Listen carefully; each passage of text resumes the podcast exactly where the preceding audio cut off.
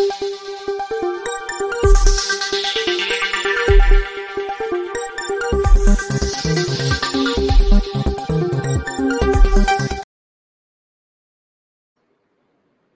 राम।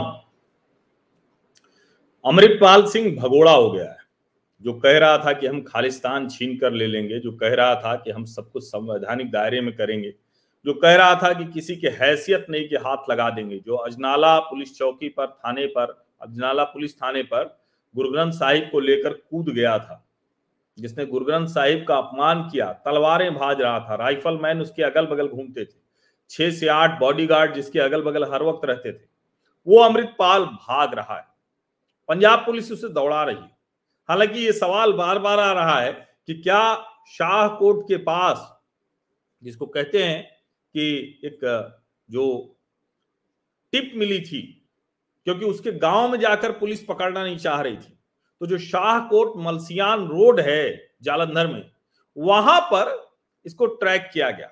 और ये अक्सर तीन गाड़ियों से चलता है। आपको विजुअल्स याद होंगे कि मर्सिडीज में निकलकर हाथ हिलाते हुए अगल बगल राइफल मैन और तलवार लिए हुए निहंग भी साथ में होते थे। इसको पकड़ने की पूरी तैयारी थी, लेकिन पुलिस को गाड़ी का अंदाज़ा गलत हुआ या कहें कि इसको कुछ हुआ होगा और ये अलग गाड़ी में बैठ गया था। इसके काफिले की दो कारें पकड़ ली गई, लेकिन ये तीसरी कार में था और गाड़ी भाग, भगाने में सफल हो गया। वो अपनी मर्सिडीज बेंज, उसने एसयूवी जो थी, उसने किसी गाँव के पास छोड़ दी। खुद मोबाइल वहीं छोड़ा और किसी की बाइक पर निकलकर भाग गया। ये कहा जा रहा है कि वो किसी की बाइक पे निकलकर भागा। कहाँ से? नकोदर गाँव से। अब पूरी तरह से पंजाब पुलिस चौकन्नी है। हालाँकि इसी के बीच में कई लोग ये कह रहे हैं कि क्या पंजाब पुलिस के कुछ लोगों ने उसको भागने में, उसको सूचना देने में मदद की?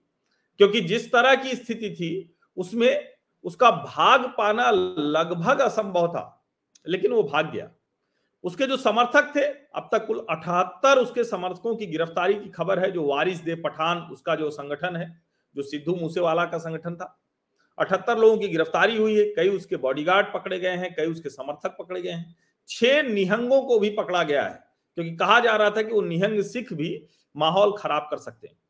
अब इसमें असली खबर सामने आ रही है। खबर ये कि अभी हाल में भगवंत मान मिले थे अमित शाह से।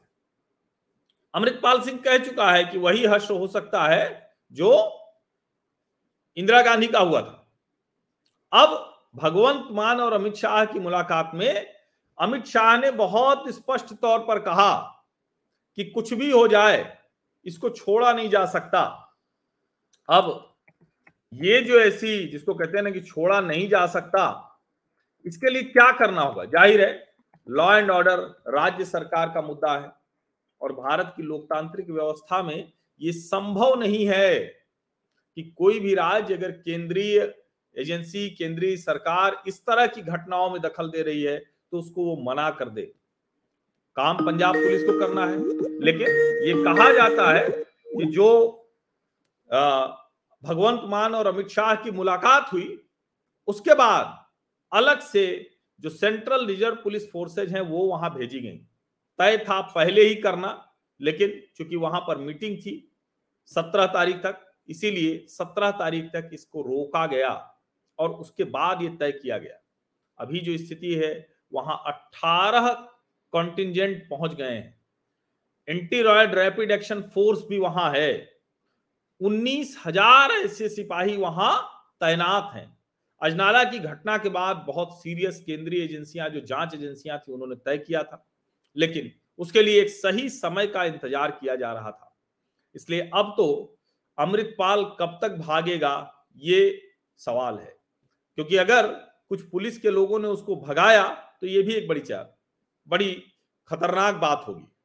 अब ज़ाहिर है कि पंजाब पुलिस के ही लोग उसको खोज भी रहे हैं और जो भिंडरा वाले 2.0 बनाने की कोशिश आईएसआई की है, जिसको दुबई से पंजाब लाया गया, जो सिख धर्म का, सिख पंथ का कोई भी काम नहीं करता था सिक्खी से उसका कोई वास्ता नहीं था, पगड़ी तक नहीं पहनता था। आईएसआई उसको लेकर आती है और पूरी तरह से पंजाब में अनरेस्ट पैदा कर देती है। अब सवाल यही है कि क्या जो सेंट्रल रिज़र्व पुलिस फोर्सेज हैं, पंजाब की पुलिस है, वो अमृतपाल सिंह को पकड़ पाएगी? अमृतपाल सिंह का क्या हर्ष होगा? क्योंकि ऐसे लोगों का लंबे समय तक इस तरह से घूमना ही ठीक नहीं था। पहले भी ठीक नहीं था। टीवी चैनलों पर वो जिस तरह से बाइट्स दे रहा था, जिस तरह से इंटरव्यू दे रहा था, वो बेहद खतरनाक था। और उसके जो खालिस्तानी आतंकवादी हैं, उनके साथ जो रिश्ते थे, वो भी अब सब सामने आ रहे हैं। उम्मीद ये की जानी चाहिए कि जल्द से जल्द अमृतपाल सिंह पकड़ा जाएगा और खालिस्तान की भावना भड़काने की जो कोशिश कनाडा और तुर्की से हो रही है, और मैं एक बात और आपको बता दूँ, मैंने कल से सारे ट्वीट्स देखे, सारे जो ऐसे ट्वीट हैं कनाडा और तुर्की से आ रहे हैं।